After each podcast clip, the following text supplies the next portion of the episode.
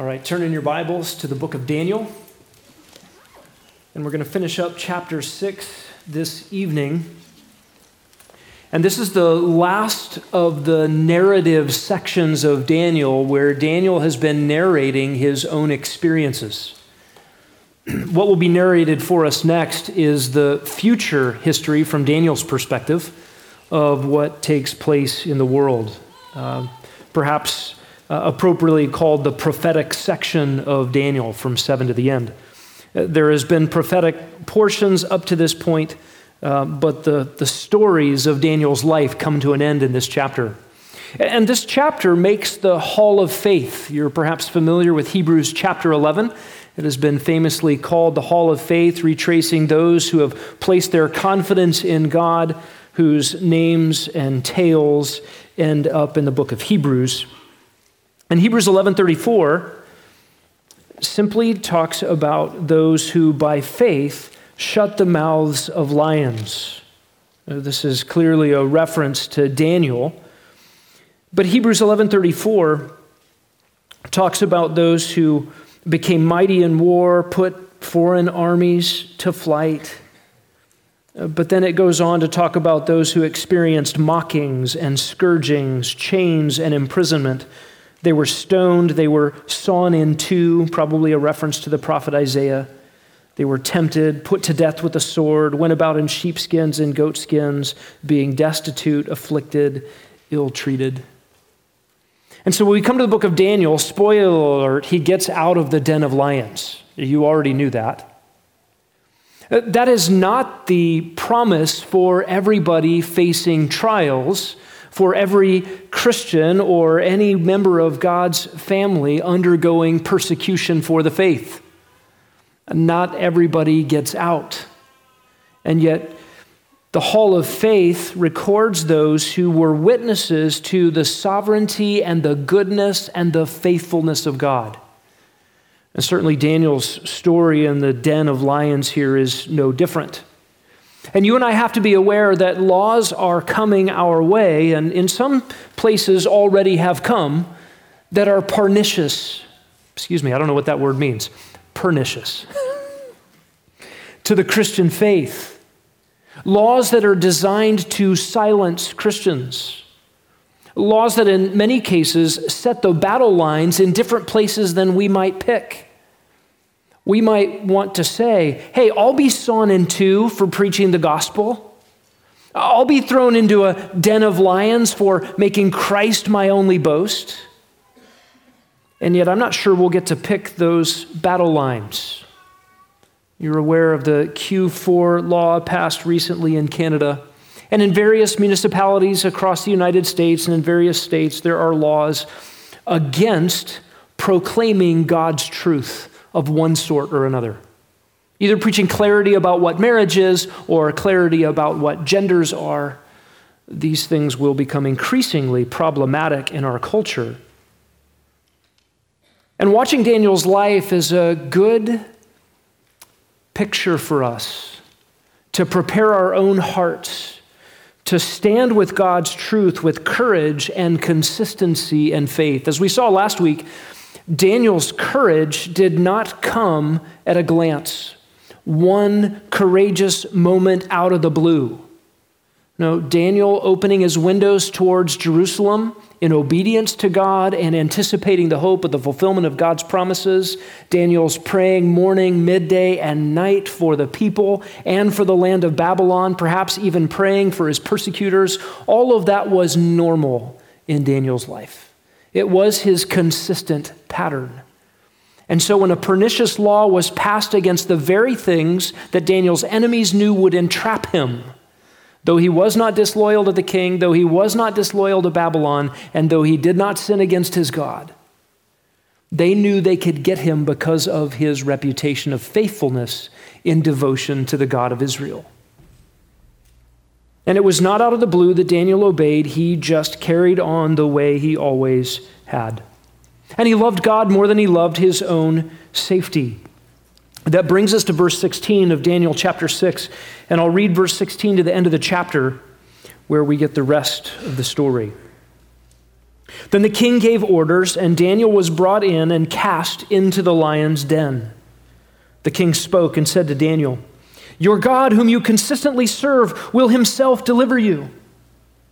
A stone was brought and laid over the mouth of the den, and the king sealed it with his own signet ring and with the signet rings of his nobles, so that nothing would be changed in regard to Daniel. Then the king went off to his palace and spent the night fasting, and no entertainment was brought before him, and his sleep fled from him. Then the king arose at dawn, at the break of day, and went in haste to the lion's den. When he had come near the den to Daniel, he cried out with a troubled voice. The king spoke and said to Daniel, "Daniel, servant of the living God, has your God, whom you constantly serve, been able to deliver you from the lions?" Then Daniel spoke to the king, "O king, live forever. My God has sent his angel and shut the lions' mouths, and they have not harmed me, inasmuch as I was found innocent before him. Also toward you, O king, I have committed no crime." Then the king was very pleased and gave orders for Daniel to be taken up out of the den. So Daniel was taken up out of the den, and no injury whatever was found on him, because he had trusted in his God. The king then gave orders, and they brought those men who had maliciously accused Daniel, and they cast them, their children, and their wives into the lion's den. And they had not reached the bottom of the den before the lions overpowered them and crushed all their bones. Then Darius the king wrote to all the peoples, nations, and men of every language who were living in all the land, "May your peace abound. I make a decree that in all the dominion of my kingdom, men are to fear and tremble before the God of Daniel. For he is the living God and enduring forever, and his kingdom is one which will not be destroyed, and his dominion will be forever. He delivers and rescues and performs signs and wonders in heaven and on earth, who has also delivered Daniel from the power of the lions." So this Daniel enjoyed success in the reign of Darius and in the reign of Cyrus the Persian. We're going to look at Daniel's deliverance this evening in 6 scenes to break up this narrative a little bit. And the first scene is Daniel's sentence. Verses 16 and 17, and we read this: "The king gave orders, and Daniel was brought in and cast into the lion's den. And then the king spoke to Daniel, 'Your God, whom you constantly serve, will himself deliver you.' And a stone was brought and laid over the mouth of the den, and the king sealed it with his own signet ring and with the signet rings of his nobles, so that nothing would be changed in regard to Daniel." Daniel has been trumped up on silly charges. A phony law has been concocted simply to trap him. It's a law that the king agreed to prematurely. He didn't understand the motives of Daniel's enemies. He didn't understand the implications of the law he signed, and then he was bound by it, according to the custom of the Medes and the Persians. Not even the king could change the law. And then Daniel's enemies went and found him where they knew they would find him, in his upper room with the windows open, in his private chamber facing towards Jerusalem, praying. And the same men who concocted the law are the same men who spied on Daniel praying, and they are the same men who reported to the king that Daniel had violated the new law. The king knew he was trapped. He tried to rescue Daniel from his own law until evening. And in the Persian way, the accused was accused and condemned and executed in the same day. So as soon as the sun went down, Daniel's time was up. Daniel here is treated as the vilest offender in the kingdom. He's brought forth as a criminal worthy of a terrifying demise. And yet he has only served the kingdom faithfully. He has prayed for its welfare, and he has been consistent in his worship of God. And yet he is thrown in, treated as the worst. Perhaps you've seen the lions at the Phoenix Zoo. Have you been there? Have you been there when the lions have roared? That will make the hair on the back of your neck stand up. I've seen the lions at Lincoln Park Zoo in Chicago, and they're a little closer, and they seem to be a little louder. It's terrifying. A number of years ago, I traveled to South Africa, in a place where you can drive your car between the lions, so that there is nothing between you and lions but your car door. These are terrifying animals. In the Persian custom of sending criminals to their death by wild animals, these lions were starved so that they would be more effective as executioners.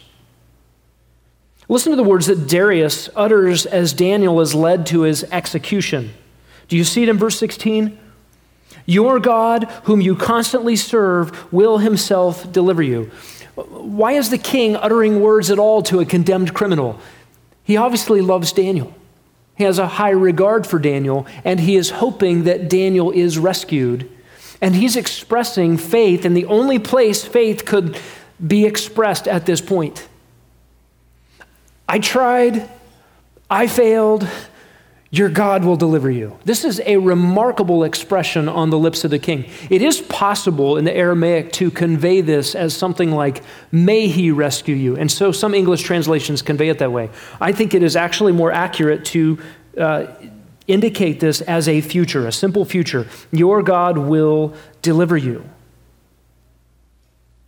What's interesting is Darius's knowledge of Daniel's God. There seems to be more here than Daniel's mere testimony of devotion to God.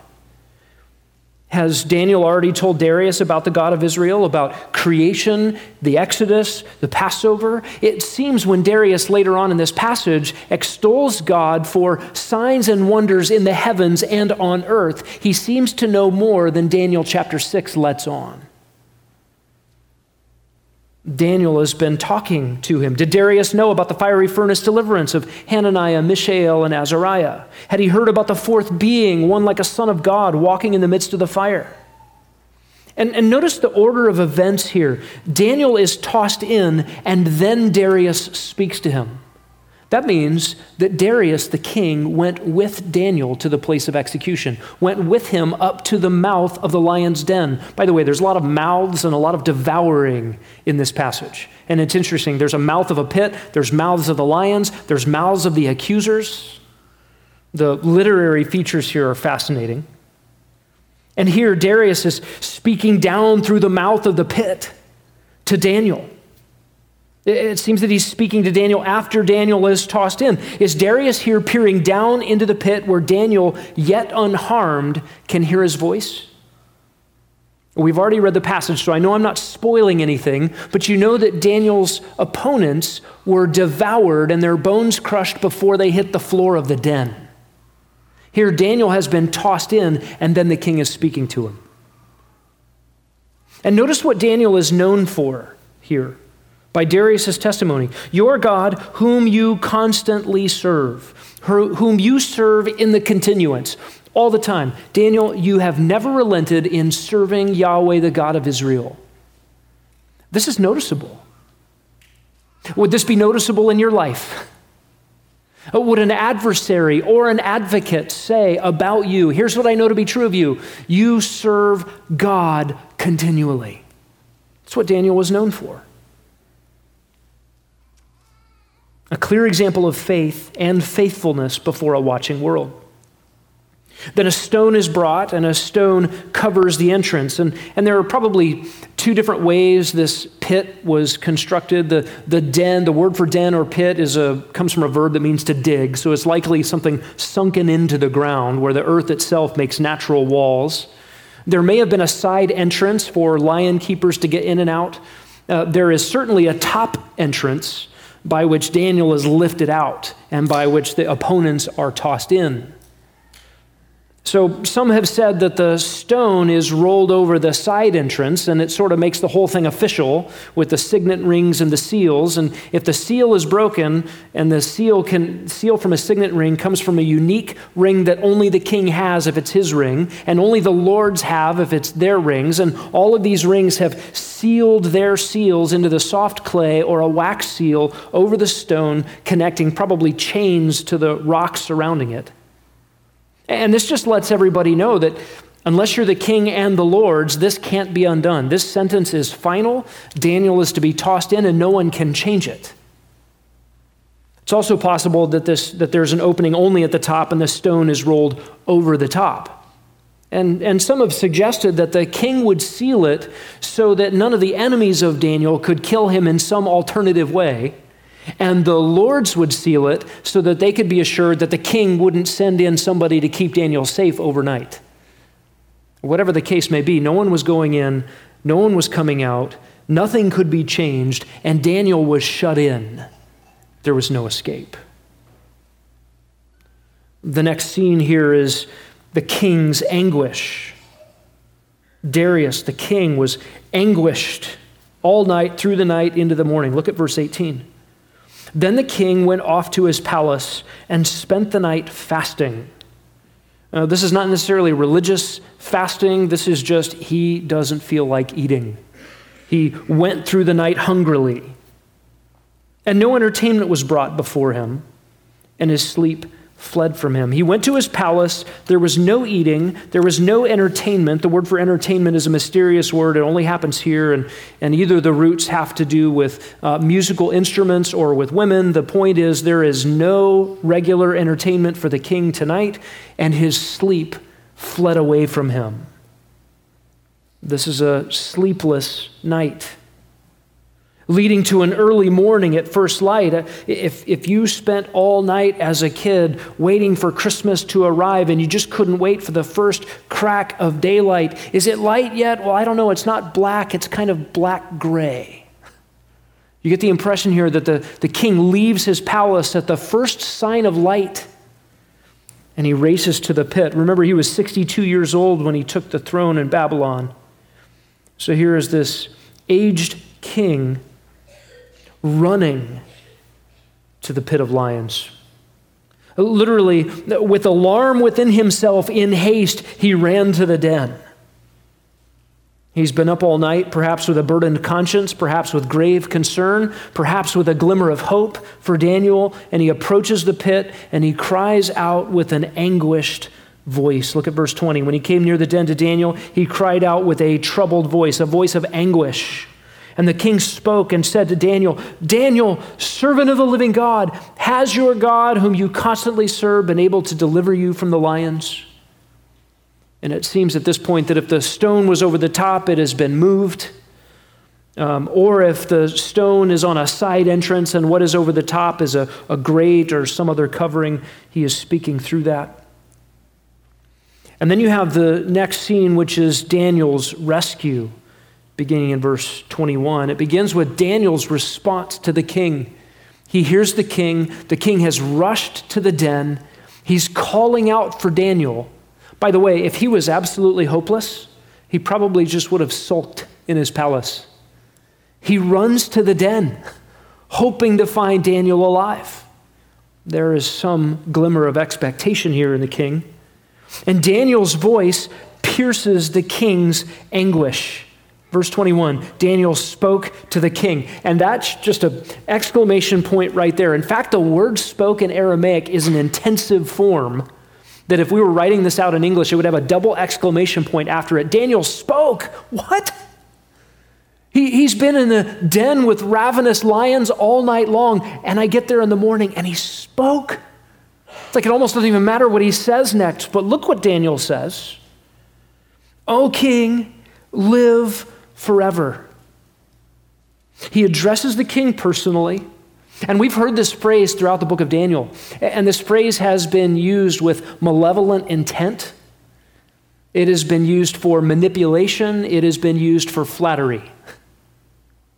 The king's sycophants around the palace, all speaking to the king in the formalities of palace jargon, and they don't mean it. Look, if Daniel's opponents could have had the king's job, they would have taken it. And Daniel can mean this phrase in a way none of his opponents could. Daniel here is respectful. He does not reproach the king. He only wishes him well. And Daniel could give this respectful greeting to the king in ways that the conspirators certainly did not. And notice what he says, verse 22, "My God sent his angel." My God sent his angel. God has taken care of Daniel. Just what the king had hoped for. And maybe the king had known about Azariah, Hananiah, and Mishael. Maybe he had heard about that fourth being who was with them in the fiery furnace. Here we have another being with Daniel in the den of lions. Who is this angel? Well, it is interesting that it is called God's angel, and that possessive gives us some clue. This could be the angel of the Lord, the angel of Yahweh, God's own angel. The text doesn't give us much more than what we have right here. Is this Christ? I believe that Christ was the one present as the fourth person in the fiery furnace, and I believe that this is pre-incarnate Christ present here. This is his angel, the angel of Yahweh, the prominent figure in the Old Testament who was safeguarding God's people time and again, ensuring the fulfillment of God's covenant promises. And here with God's people in exile and God's mouthpiece in a den of ravenous lions, the angel of God comes and protects Daniel. If he is in fact the pre-incarnate Christ, the second person of the Trinity, one who in fact figures prominently in the book of Daniel, we'll find out much more about this one, then this one is the very one whose kingdom is coming, the stone cut out without hands that will pulverize and demolish all human kingdoms, the final visible manifestation of the reign of the sovereign God over all of humanity will bring his Messiah to the earth. Empires, kings, and kingdoms will all crumble and give way to this Christ. This is the one Daniel has been writing about. This is the one Daniel will prophesy about at length in the coming chapters. And he is here. He is the lion of the tribe of Judah, shutting the mouths of lions surrounding Daniel, slave of the Lord, mouthpiece of God's truth. And we're only left to imagine the evening that Daniel would have enjoyed in this pit. The text tells us nothing about Daniel's night. It tells us about the king's night. The king's sleepless, restless, anguished night. And we have all these curiosity questions, don't we? Daniel, did you snuggle up with the big cats? They couldn't roar, their mouths were shut. Did they purr? Did you name them? Maybe our curiosity goes to what would it be like to converse with God's angel in the den? Instead, we hear about the king and his anguish and his night. The king shut the mouth of the pit, and the sentence of execution was secured. But God's angel shut the mouths of the lions, and Daniel's safety was secured. God overrules. God overrules, as he always does, the power of men, the wicked intentions of men, and this impossible situation was God's opportunity to showcase his own prerogative in the affairs of men, his power over creation, and his purposes for his people. And verses 21 and 22 are the only words of Daniel recorded in this narrative. Notice what he says next. My God sent his angel and shut the lions' mouths, and they have not harmed me. No harm. Inasmuch as I was found innocent before him, and also toward you, O king, I have committed no crime. He's not sinless. We'll find out in Daniel chapter 9, Daniel was ready to confess his own sins before the Lord. But he's innocent in this matter. He has been trapped. He has not offended God, and he did not even offend the king. There was no hurt to the king in Daniel's actions, as the conspirators had claimed. And it became very evident to the king himself, who was actually disloyal to the king, abusing the procedures of the Medes and the Persians, conspiring to murder the king's best servant out of envy and ambition. And what is the king's response? Verse 23, the king was very pleased. Literally, it was good greatly to him. He was overwhelmed with the feelings that this is incredible. I am so happy. And so Darius had Daniel brought up out of the pit. Look at verse 23. So Daniel was taken up out of the den, and no injury whatever was found on him because he had trusted in his God. You get the impression here that with no injury found on him, that the king had him brought up and then had him looked over, ready to administer some sort of medical treatment, give medical attention, and there was no need for it. It was as if Daniel rested through the night in a child's playroom stocked with stuffed animals, because he trusted in his God. The theological import of this on Darius's lips is significant. The God of Israel, the God of Daniel, is clearly the one who rescued Daniel, and Darius is giving credit where credit is due. God gets the credit here for what was clearly an unnatural outcome. Ravenous lions did not even hurt the execution victim thrown their way. This is not normal. But then these are God's lions. They belong to him. And God's angel shut their mouths. Daniel was not hurt at all. In fact, Daniel was in the safest spot in Babylon that night. Darius didn't eat all night, and neither did the lions. Darius didn't rest all night, and perhaps Daniel did. We come to verse 24, scene 4, Darius's retribution. Look at what the king does next. The king then gave orders, and they brought those men who had maliciously accused Daniel, and they cast them, their children, and their wives into the lion's den.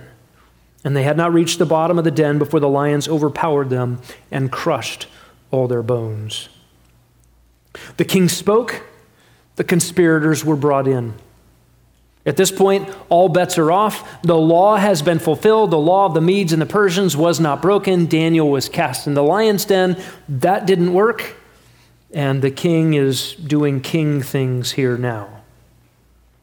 The conspirators are brought in. They're described as those who maliciously accused Daniel.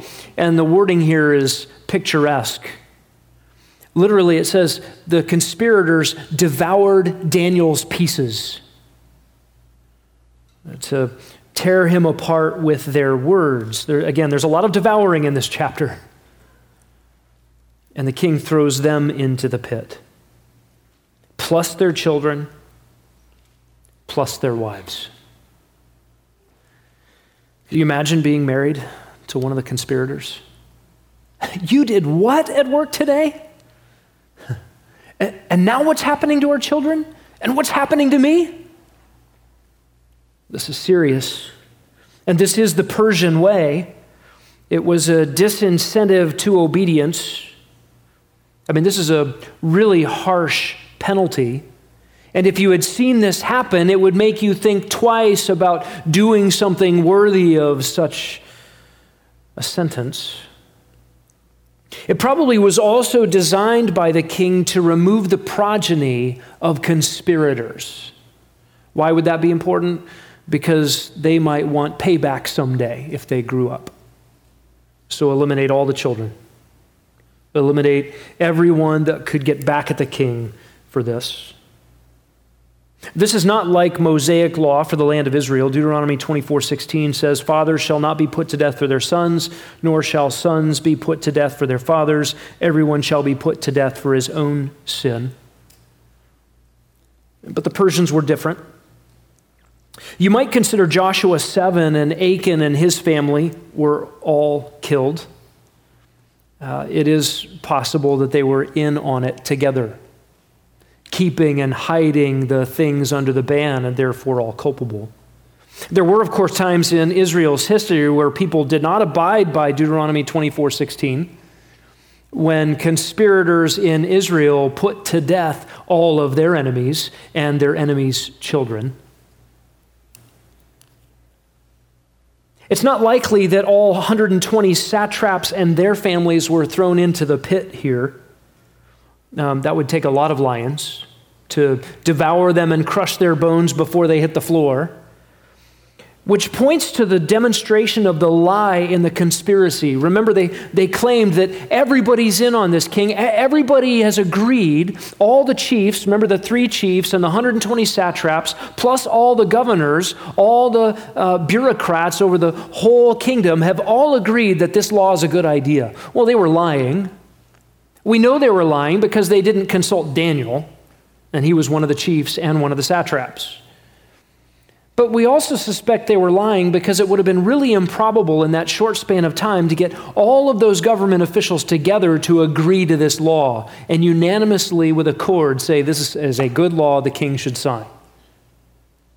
And that seems really evident here in that it seems to be a small group of guys, a handful of guys at the top who are envious of Daniel who get thrown into the pit with their families. The Greek historian Herodotus cites the Persian custom, and he comments on it this way: some laws are abominable, through which, because of the crime of one person, all his relatives are put to death. What Daniel describes here is in accord with Persian custom. And we read that they didn't reach the bottom before the lions overpowered them. The lions literally had power over them and crushed all their bones. And a male African lion can be 6.5 feet and 420 pounds. With a PSI jaw strength of anywhere between 650 to 1,000 pounds per square inch. The strongest human jaws are around 150 pounds per square inch. And the lions had 1.5-inch claws. And these claws would grow out and the brittle parts of the outside would fall off or be scratched off, revealing a razor-sharp inner claw, which was always ready to tear flesh. The back teeth of a lion are like scissors. They're not like molars. They actually line up one to another and go against each other to rip apart flesh. They're designed to cut through flesh, and a lion's jaw doesn't move side to side like your jaw does. It only goes up and down, and it goes up and down to maintain that perfect scissor alignment of those back teeth. The canine teeth in a lion, the 4 big pointy ones, top and bottom, they're sized and spaced just right to cut between the cervical vertebrae of their prey to sever the spinal cord. And they can aim with their teeth. The roar of a lion can be heard for 5 miles. The lion has one of the most powerful musculatures of a forebody, able to break a zebra's back with a swipe of its paw. I was in South Africa in 2016, and we went through this drive-through lion enclosure. Does that sound like a good idea? If you've been to Berazona, it's something like Berazona. Okay, if you've been there, if you haven't been there, you need to go, but you can drive, you may not want to after this story. Keep your windows up. But you can actually drive through and get close to these giant predatory mammals that might just like to eat you if they could get at you, and you drive very close to them. And in South Africa, we were given these instructions: keep your windows up. And we rolled up our windows, and then the park ranger put tape, little piece of blue masking tape, on the outsides of the window, connecting the window to the roof of the car on all 4 windows. And I remember laughing. What is a piece of tape gonna do to protect us from an African lion? And we found out later that the tape is not to protect you from the lions, it's to prove to the park rangers that you didn't roll down your window. Because if you got eaten by a lion in that park, it's your fault. In fact, a week before I was there, an American woman had been taking pictures of lions, had opened her car door to get better pictures, and maybe the photographer in you is saying, yeah, you don't want to take a picture through a glass window. That's going to distort the perfect lion picture. And she had gotten back into her car and had the window rolled down to take better pictures, and there were inches open between the window and the roof of the car. Okay, remember, this is a week before I'm in this same drive-thru, and a lion came up, grabbed her through the window, and pulled her through the opening, breaking all her bones in the process, mauled her and killed her on the spot. These are powerful animals. and hungry too. So we kept our windows up.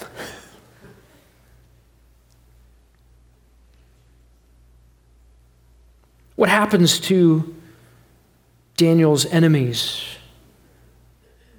and their wives and their children? They didn't reach the bottom of the den before the lions overpowered them and crushed all their bones. And if you have a curiosity to read about lion encounters in South African wild animal parks, several times a year, people get killed, rolling down their windows. You would think they would learn. Use the internet for something useful.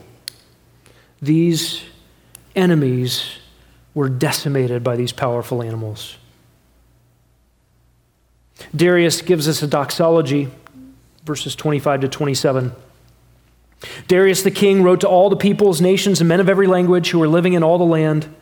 Again, this is peoples, nations, and tongues. That should have a familiar biblical refrain for us.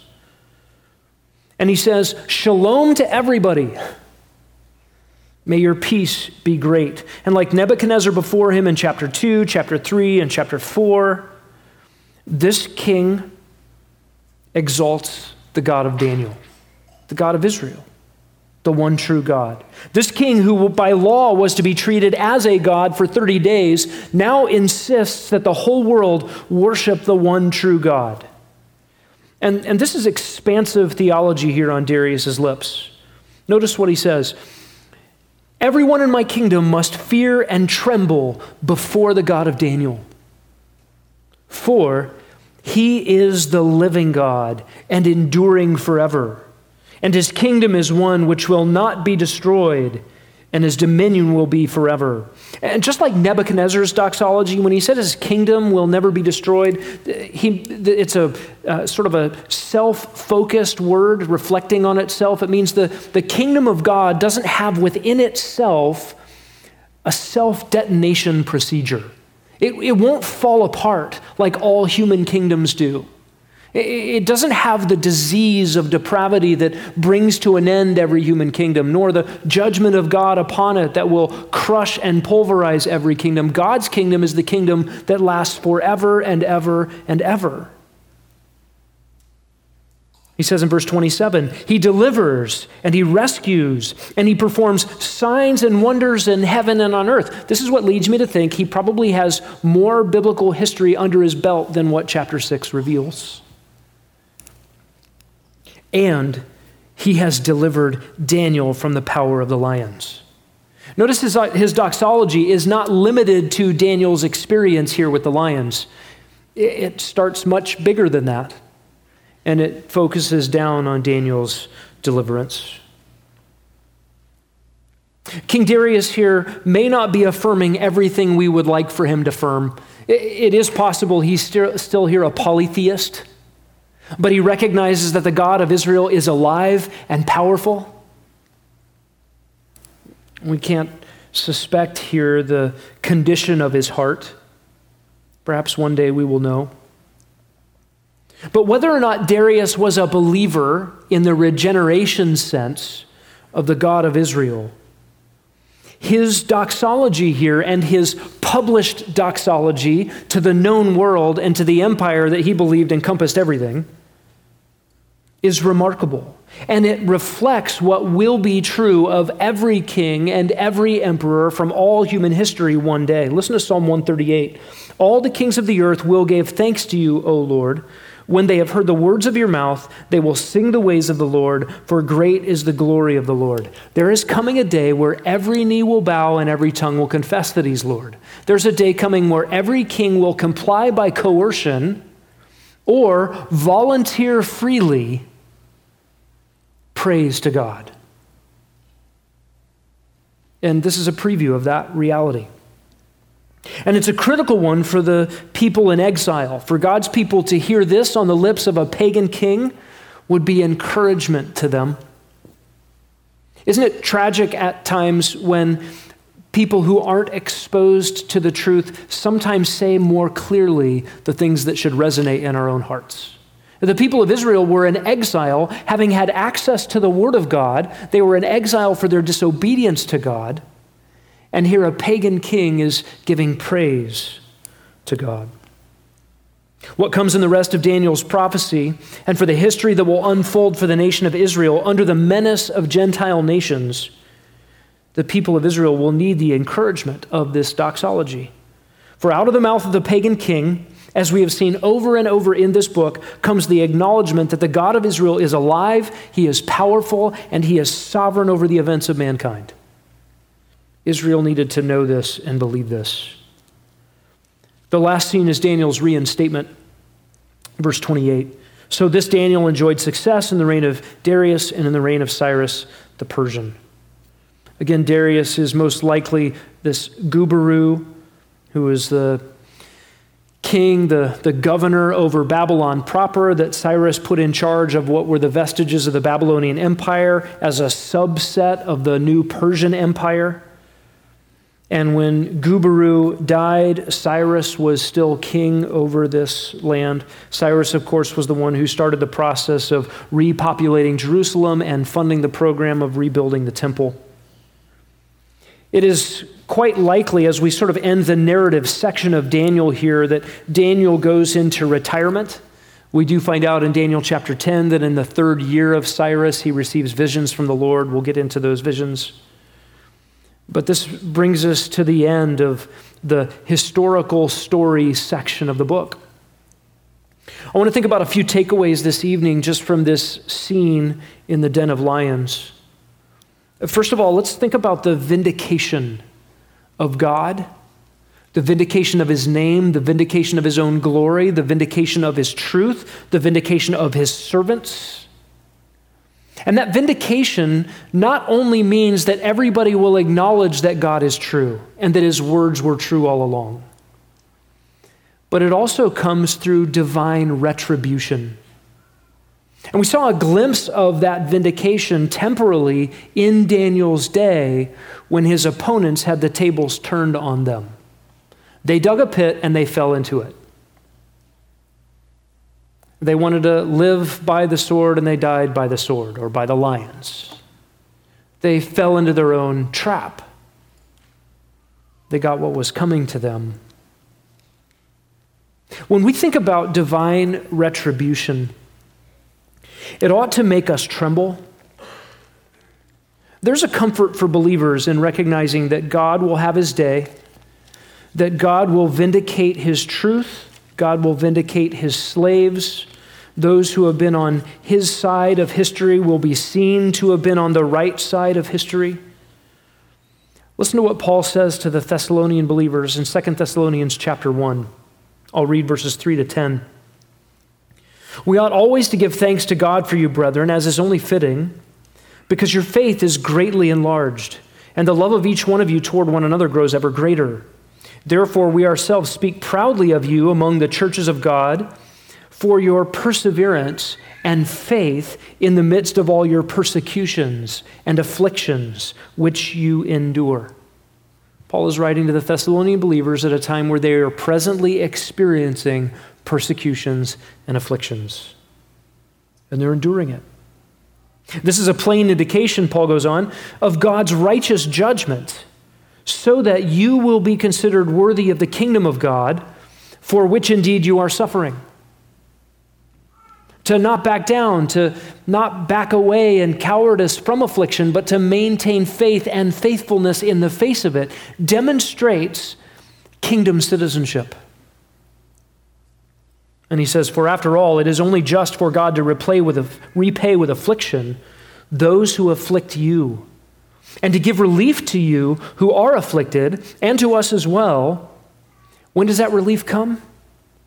Paul says, when the Lord Jesus will be revealed from heaven with his mighty angels in flaming fire, dealing out retribution to those who do not know God and to those who do not obey the gospel of our Lord Jesus.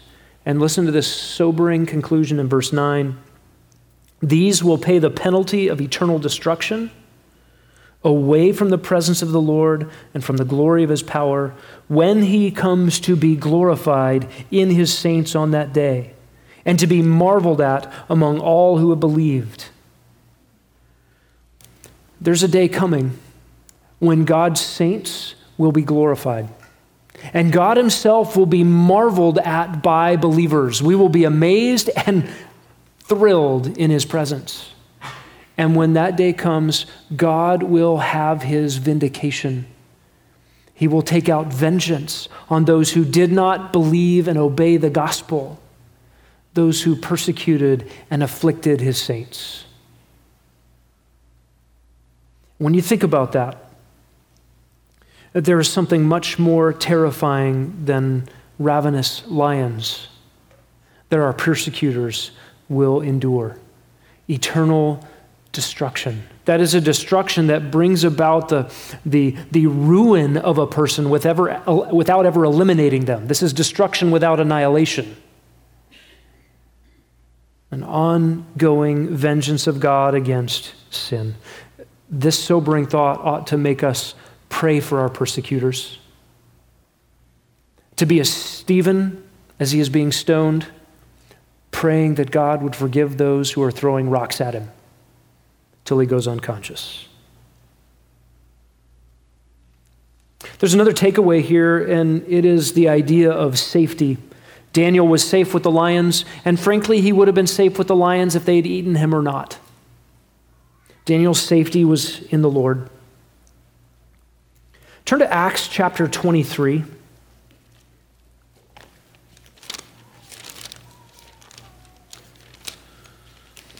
Paul has been on a couple of missionary journeys. He has gone about planting churches and strengthening believers from place to place to place. He's been hounded by the Judaizers. He's been beaten up and left for dead. And he's going back to Jerusalem, and he knows that bonds and afflictions await him. He's been told so by the Holy Spirit. In Acts 21, he is proclaiming truth, and he is started a mob. In Acts 22, he stands up in front of them to defend himself, and he speaks in Hebrew or in the Jewish Aramaic of the day. And everybody starts listening. Wait, he's okay. He's got some credibility. He doesn't hate the Jews. He is a Jew, and he's speaking Aramaic. He's speaking in our dialect, and okay, we're going to listen for a little while. And that works up until verse 21. And he said, go, I will send you far away to the Gentiles. Jesus' commissioning of Paul to the Gentiles was offensive to the Jewish crowd there in Jerusalem. This becomes a turning point. Down in chapter 23, he